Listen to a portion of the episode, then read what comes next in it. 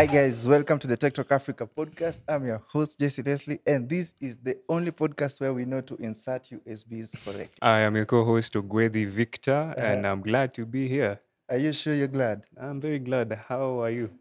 I've had quite a terrain of a week, but then we'll talk about it. On this episode, we are going to talk about social media, precisely, and then also the government messing us up. But then, we'll see about it. Anyway, tell me about your week. My week has been good. You know, school life. Not much going on, but yeah, I think I'm okay. I'm okay overall. It's been a minute since we were on here, and I'm happy to be here again. Anyway, for the last people who heard us, we were on a Twitter space with Sema Box, and it was pretty interesting. Victor, what was up with you with that space? Hey, technical difficulties. Technical hitches. You never had a phone? Or no, I will not go at it with you on this conversation. Dachan and I for today. You're suffering, you don't have a phone, you can't connect to the spaces. You're switching the topic from tech to banter. But then that's... Anyway, I'm not going to banter this guy, so we are going to dive in. Wait, you haven't told us how your week was. Oh, my week? Like, in depth a little bit. You just said it was terrain. It was hectic. First of all, one of our episodes we had... a few months ago, one of the PR people from the companies came to us. They said we were talking bad about them. Anyway, we weren't talking bad about them. It's precisely what was said in the blogs, in the media blogs. I don't know why they're not attacking the blogs, but they're attacking us. But anyway, for growth and for Viva Tech Podcast Africa. Anyway. Let's go on. Yeah. Apart from that, my week has been good in the interactions with Sema Box, the interactions with ALX, and a couple of other things that you'll know about sometime later. So I said earlier we were talking about the government and social media, but then it's not social media. I think we were talking about AI. AI technology has been messing us up. But then we are going to decrypt a few things about AI, and then we talk about the government. So, Victor, what was your first interaction with AI? And when did you know, like, this is AI? Okay. So, first of all, OpenAI launched ChatGPT. You know, anybody, including your mother, children, labda even your grandfather, by now should be knowing about ChatGPT. You know? Okay. Personally, I'm a student. And since I'm a student, AI makes my life easier, if you know what I mean. Okay. So, okay, so I don't do this every time, but whenever I have my assignments, it's easier to ask ChatGPT for the answers. I pose my question there. So my first interaction was when I was actually looking for answers to my assignments. When I was studying. So because it's easier, it just brings everything together instead of me actually going and researching about from Google or somewhere else, from other sources or getting books and stuff like that. So you actually knew about AI recently? Okay, that's like the, I don't know what to call it. The first interaction, possibly. A real interaction. Okay, yeah, maybe. Let's go with that, yeah. But... if you think about it, it's been here for a long while. It's just that it's been like put out there. But for now, for the common person to know that this and this is AI. But we have used AI before, even in like the Adobe Suite has some AI features. Something like when you're masking, it checks your it selects the subject. And makes like your life easier. So yeah, that was like an interaction I think like a few years ago. So it's been there. It's only that now it's hitting. It's like trending.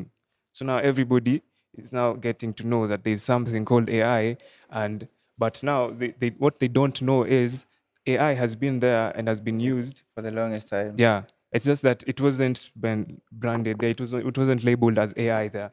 Mm-hmm. Mm. Okay, so your first interaction precisely was with ChatGPT, but then those other years you never knew about AI.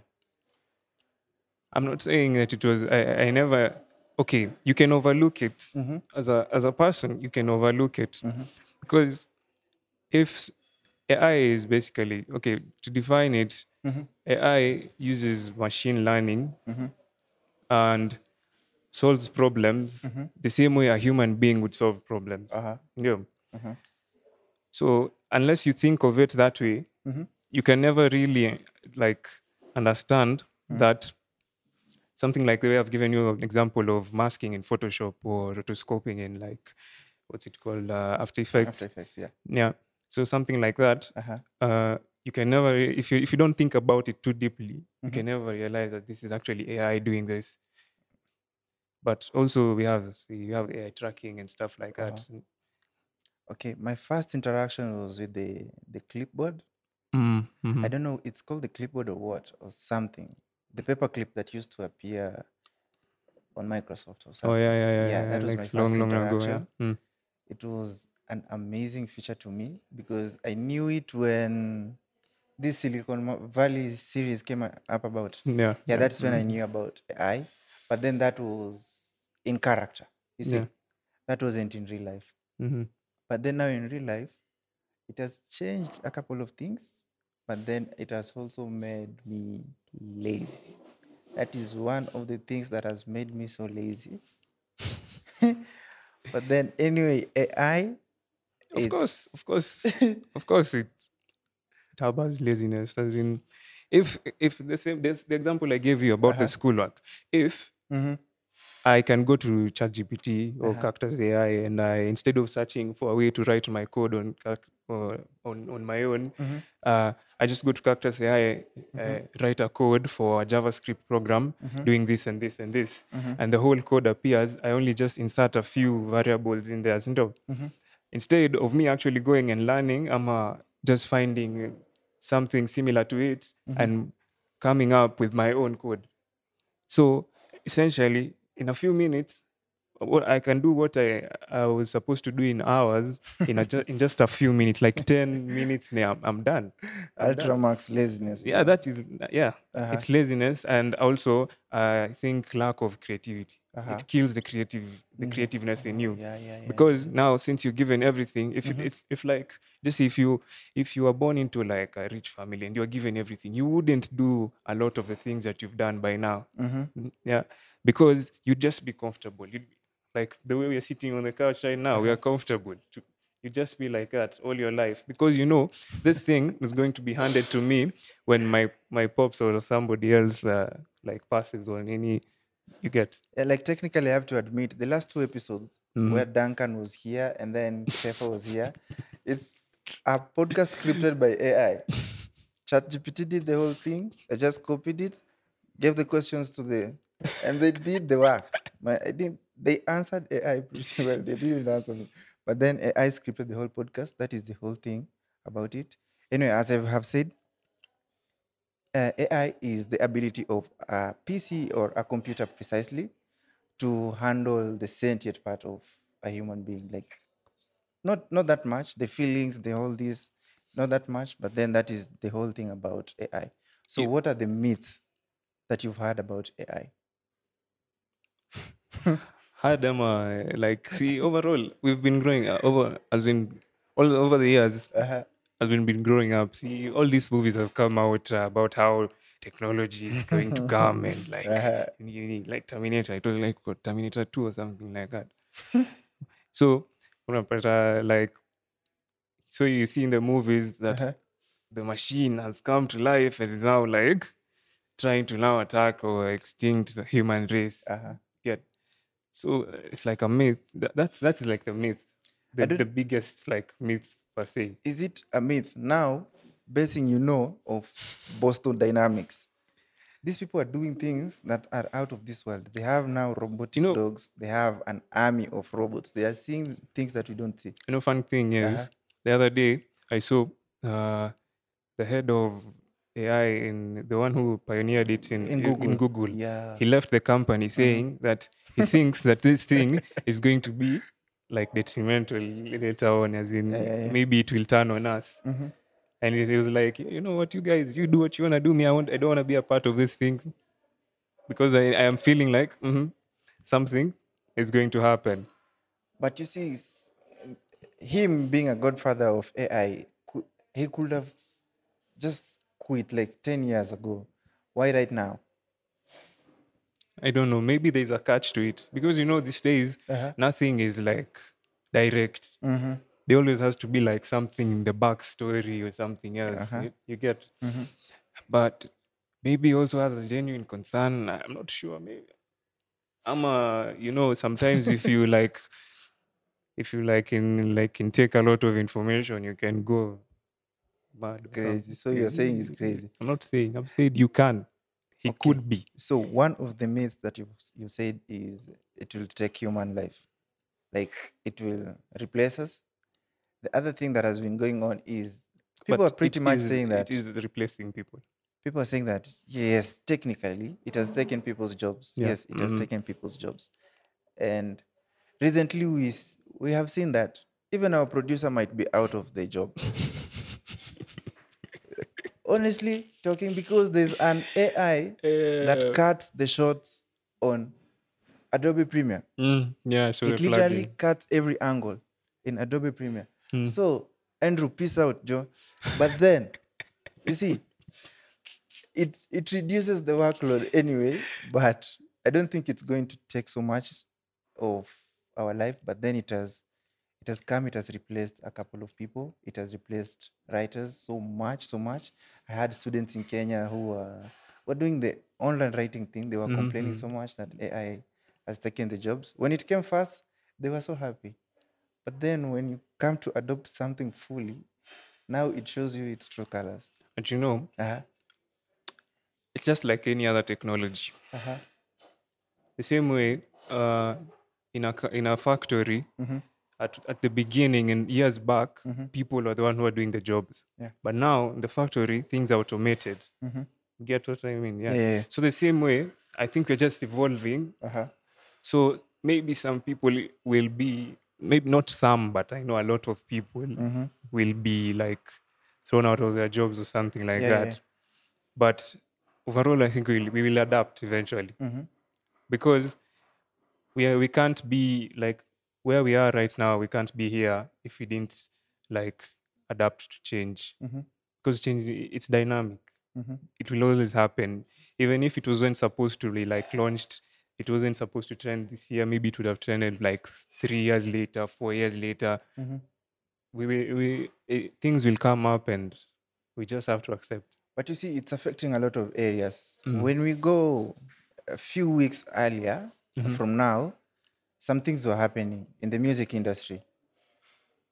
Last week, The Verge produced a beat, The Laser Bomb, with Drake's voice. And also some things have been happening. I had yesterday I had Rihanna sing with Wakadinali. Now you see these things. Imagine Rihanna with Wakadinali. Now, what is the shape of the music industry with AI in it? What will be the copywriting thing? What will be the change, the basic change factor between AI and music? I don't know how they'll handle it, because right now, currently, anybody can make music using AI. Even you, even I, maybe even a small child. If they just know what they do, it may not be as perfect as, say, like Drake writing a song or Rihanna doing the song, but they can do it and they can post it. And as you can, and some social media platforms and streaming services. So who owns the copyright? Who owns the copyright? Now, I don't really know who owns it, because you can't say, take for example, if Khaligraph sang a song, he's the one who sang the song. But if an AI used Khaligraph's voice and all that stuff to create a song and sing it, It's not Khaligraph who sang the song. It's like it's the computer that sang the song. You get what I mean? So it's the computer. Maybe it's the computer's copyright. But then, if you think of it again, the same way, it's the voice. They used the person's voice, say Khaligraph's voice, to train the model so that they can actually learn how he pronounces certain letters, words, in order to now come up with the actual song. So, in some way also, it belongs to the musician. But the musician didn't really take part in creating it. So who will pay? I don't know. I don't know. We have to wait and see how it unfolds. Because we're going to Web3. We're going to open source. A lot of contributors in the system. So a lot of contributors developed the system, launched it in the open source. And different persons, like in the blockchain, per se, in Web3, they perpetrated in teaching AI the musician's voice. So how will they know, like, it's this person and this person needs to be paid? Because people hate a centralized system. But then it's inevitable to escape. But then that is what they hate. So who will pay? It's a big shift, but then it's also not sustainable. I'm not sure I will pay it. But I think the same way the Universal Media Group, UMG, the same way they pull down the songs, they'll have to like keep on doing this. Maybe even, maybe the irony now, maybe even use now an AI to detect AI-generated music and pull it down from streaming services like Spotify and YouTube and stuff like that, or like copyright issues you get. Talking of Spotify, that is a talk for another day because they are very chaotic in their own ways. But then we'll talk about how the streaming world also is trying to infringe on a couple of things that are working around it. But anyway, has AI been positive or negative in the impact that it has bring right now, that it is springing up very fast? You see, the same way we've already mentioned a few disadvantages, but the same way there are also advantages because now you can run scenarios. We have been doing that, but you can run scenarios that are risk-free. You can do things like in medicine, you can like train a model to do certain things that a human being would have to do. Can't trust that doctor.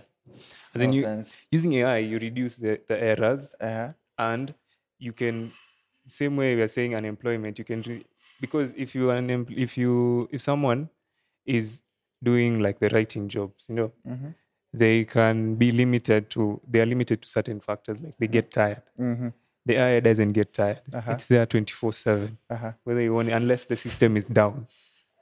But then, pause there. You say it reduces errors. There was Bing, there was Bard. You get to ask Bard a couple of questions. It doesn't know. It gives you outdated information. You get to ask Bing. It will give you some information, but then it might also retract some. You see, because it's not sure. Not as per ChatGPT 4. As per when they were integrating. Because you get to ask the AI, what are your sources of this information? It gives you broken links. Like, this is where I got the information. But then you go, it's down a rabbit hole. You're going nowhere.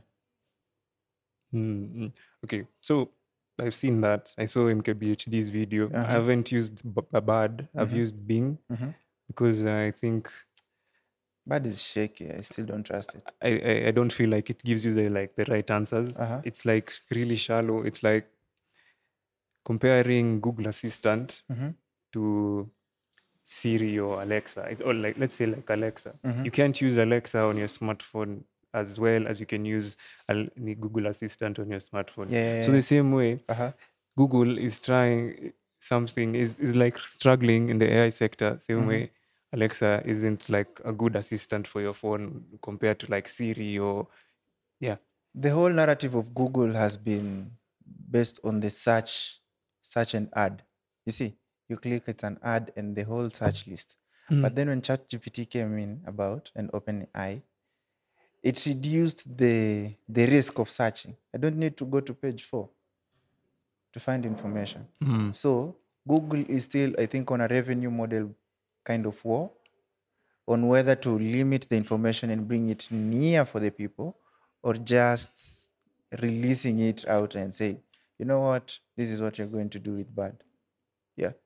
Yeah. What you're saying is true. Because if I go to search on ChatGPT and I get all my answers, it limits my interaction with things like ads. Mm-hmm. Because if I search for something on Google, mm-hmm. the first thing normally mm-hmm.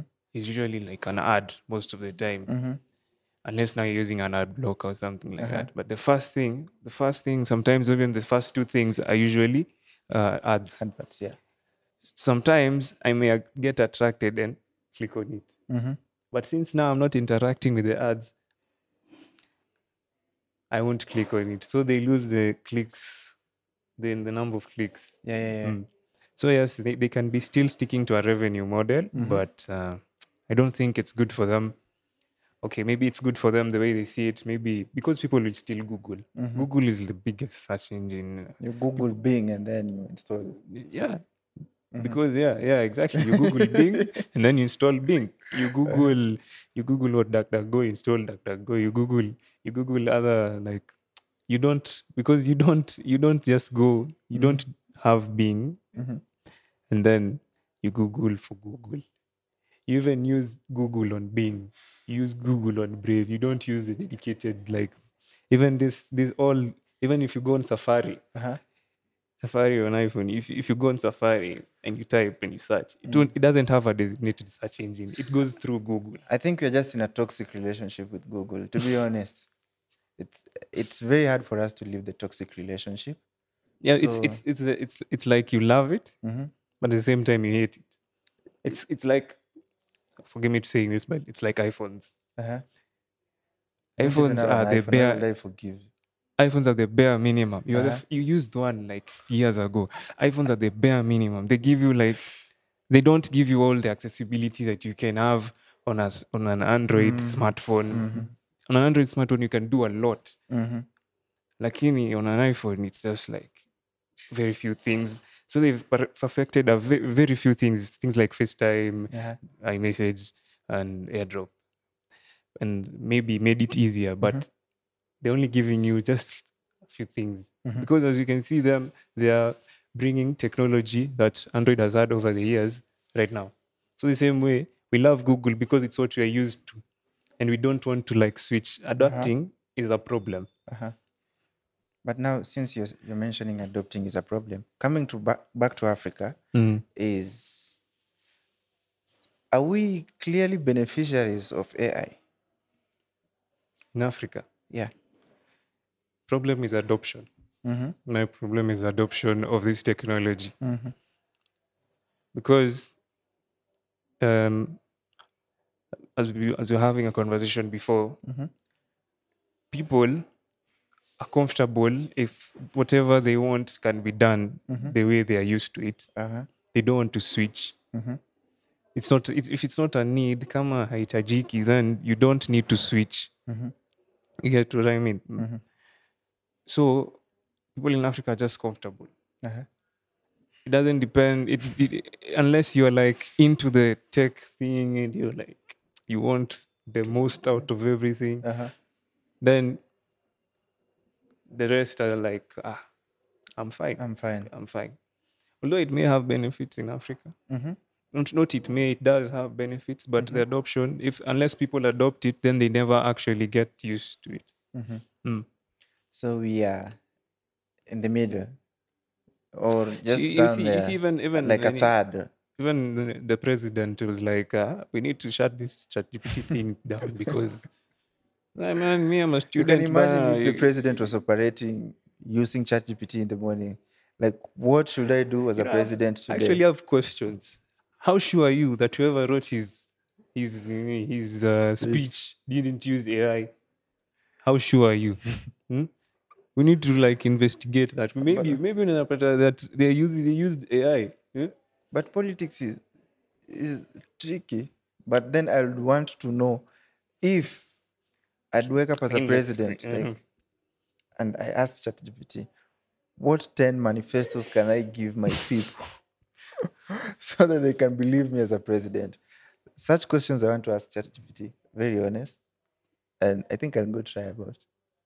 Maybe, and then you can tell us. Like, me, I don't like that idea. Because now, imagine if they shut it down in the country. Mm-hmm. Okay, of course, we can use VPNs and all that other stuff. Like, maybe, because maybe they might hear me. Mm-hmm. But so can you imagine? I'll have to go back to the old normal way of going onto Google. Uh-huh. If I search for this other thing, and then. But there are people who have perfected this. But now, going back to the government,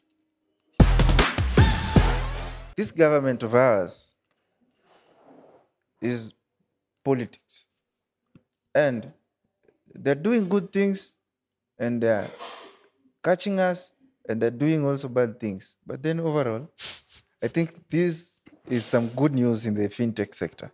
Do you think the government does bad things? I don't want to be caught. Aren't they the standard? I don't want to be caught. But then, in the fintech sector, it was yesterday. Yes, yesterday. CBK. Yeah, the CBK launched a QR kind of thing, kind of payments to unionize payments for banks, mobile money, and any other services that are in the fintech category. Mm-hmm. Now, today, they want to tax a couple of things.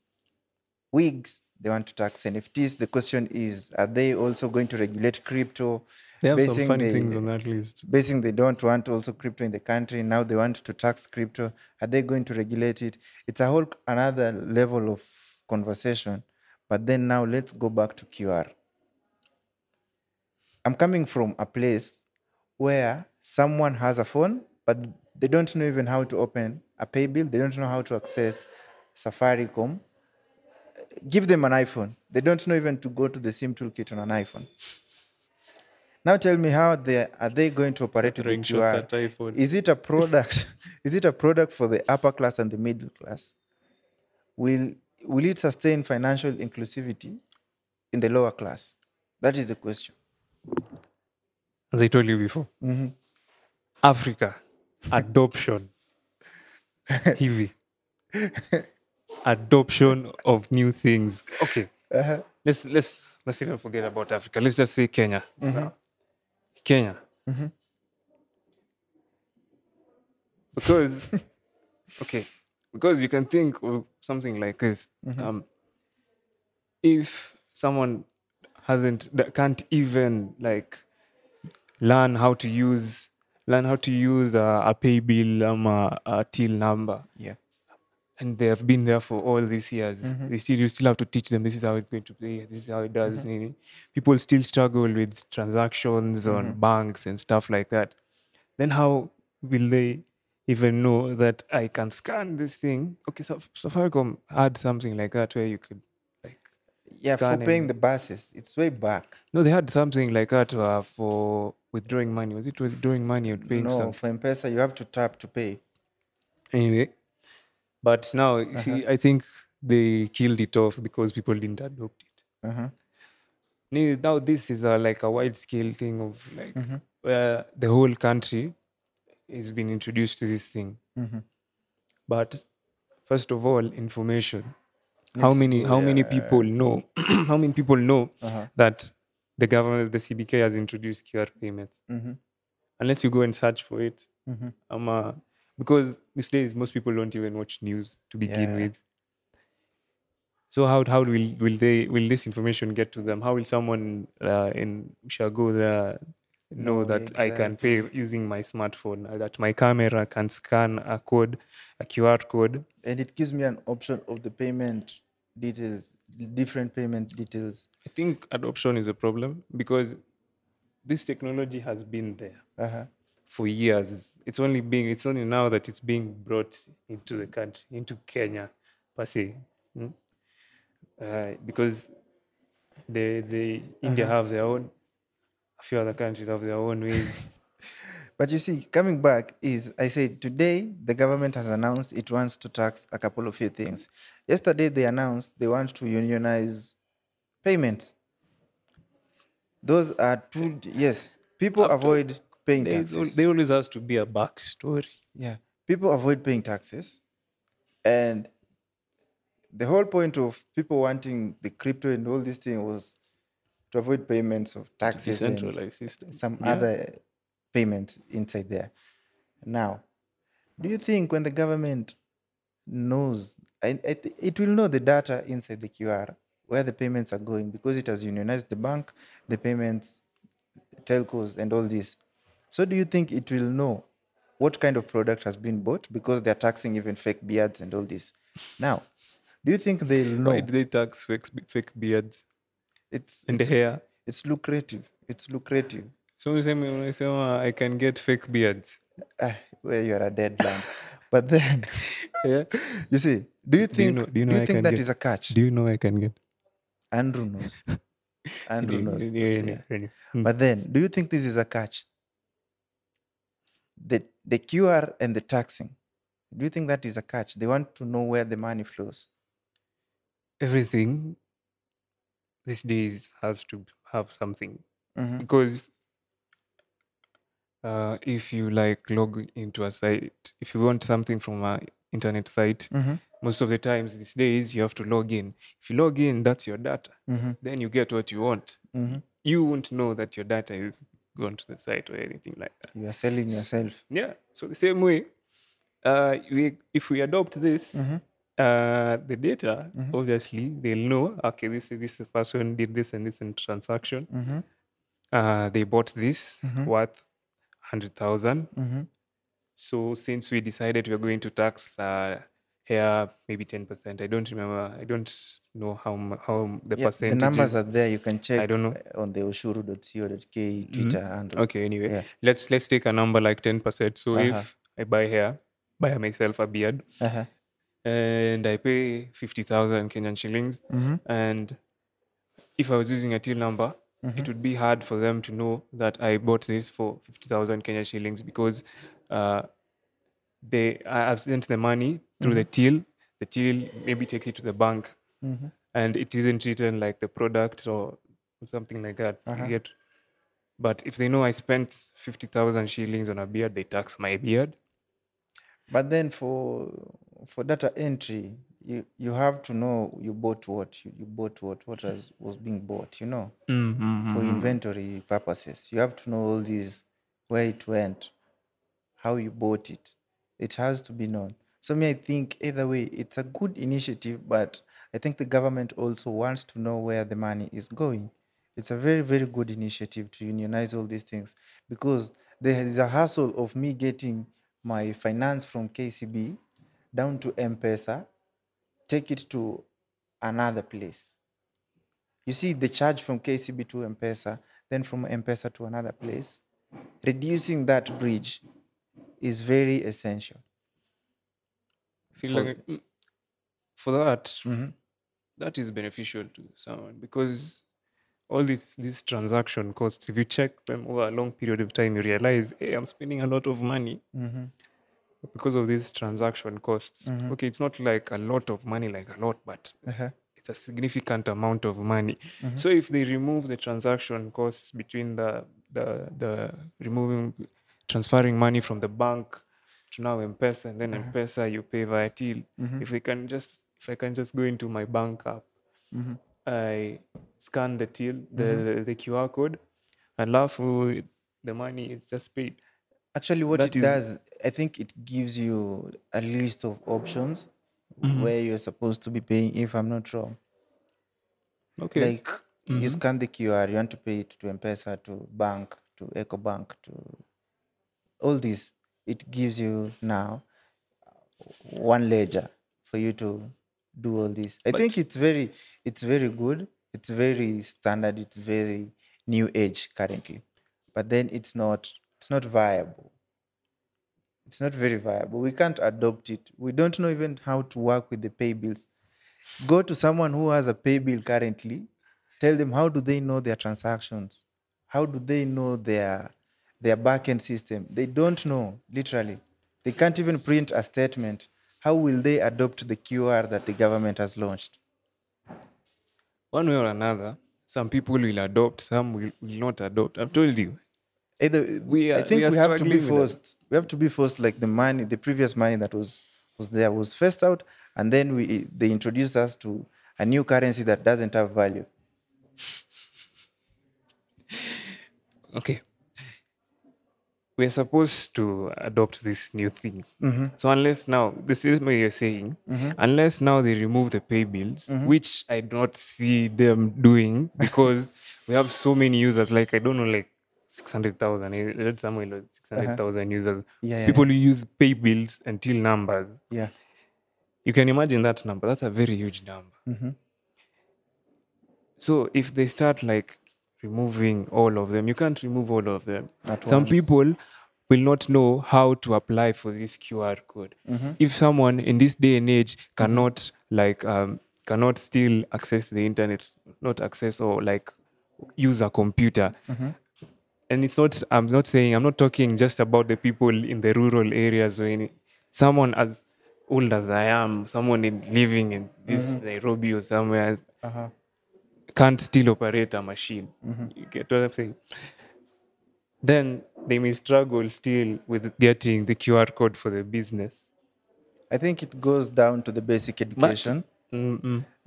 Information. Yeah, everyone is literally entitled to pass this education to the next level, the next person that they are next to, rather than...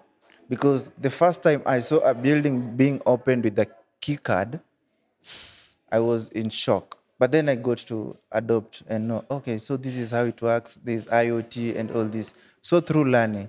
And this knowledge needs to go through all those phases. But it's a new thing and it's basically good for me. But as the human race, uh-huh. we are becoming lazier and lazier and lazier. As you said with the AI thing. We are adopting the new age kind of hardworking. Yeah, because right now, me, personally, if I'm given an option, I won't go to work. I'll just stay at home. I'm very sure even someone like 10 years, 15 years ago, if was given the option to like stay at home, mm-hmm. then they would. But we are generally lazy as human beings. Mm-hmm. So even going searching for that information would like take some sort of miracle. Mm-hmm. There are some, okay, maybe personally, maybe if I didn't know, mm-hmm. and then I went and searched for it, it wouldn't take me a long time to learn. Yeah. But if someone like my mom or my dad doesn't know how to work it, see, they'll come to me, they'll be like, Victor, how do we do this? Our parents basically don't know even the security measures of a card. Like you don't need to give out your card number, the CVV, you don't need to give the date. They don't know that. They just give out their card. And those are the people who actually mostly transact with these, okay, uh-huh. with these things. Like even currently, to this day, you're somewhere, you're being called. I'm like, and they're like, we don't know how to do this thing. Mm-hmm. Can you come home and check on it? You mm-hmm. come there, 1 minute, you're done. Mm-hmm. You try and tell them. A few days later, we're back at the same spot where we started. So unless people actually decide to put in their energy to learn about this thing and try and use it mm-hmm. and see maybe if it works for them, then it won't be like adopted. It won't be viable. But, and also, uh-huh. we don't know about the transaction costs. Maybe it might be... I think it will be said. Mm. But I think fairly what we need to tell the consumers is they don't need to fear these things that are out. They don't need to fear AI. They don't need to fear what the government is launching in quotes. But then, yes, they fear the government. But yes, they don't need to fear. You fear the government. Yeah, we need to accept that change is coming, and these are new measures being brought forward. It's an ongoing conversation of if the government will regulate a couple of new things here and there, but then it's a good step towards a good conversation going forward. And that is solemnly why we are here, to push these kind of agendas that don't affect us as the consumers. I think that is it. Information is something key. Yeah. And lack of information is a problem. Yeah. It can be a demise. Anyway, to our users, this has been an amazing episode. Is it our fourth episode currently? Yeah. Here at... No, it's our sixth episode here, or the seventh here at Sema Box. We are looking to more or having these. And then also, watch out for Sema Box is going to bring up amazing features for the creators, for the businesses, and a couple of things that still are under the hook. But watch out. Amazing things are going to come to support the creator economy. I've been your host, Jesse. And I've been Victor, your co-host. Check us out on all socials and Sema Box on Instagram and Facebook and Twitter and all that. And Tech Talk Africa on Instagram, Facebook, Twitter, TikTok, or all of that. Jesse and Leslie. Good news, we are also on Apple iTunes. Yeah, we... Anyway, bye guys.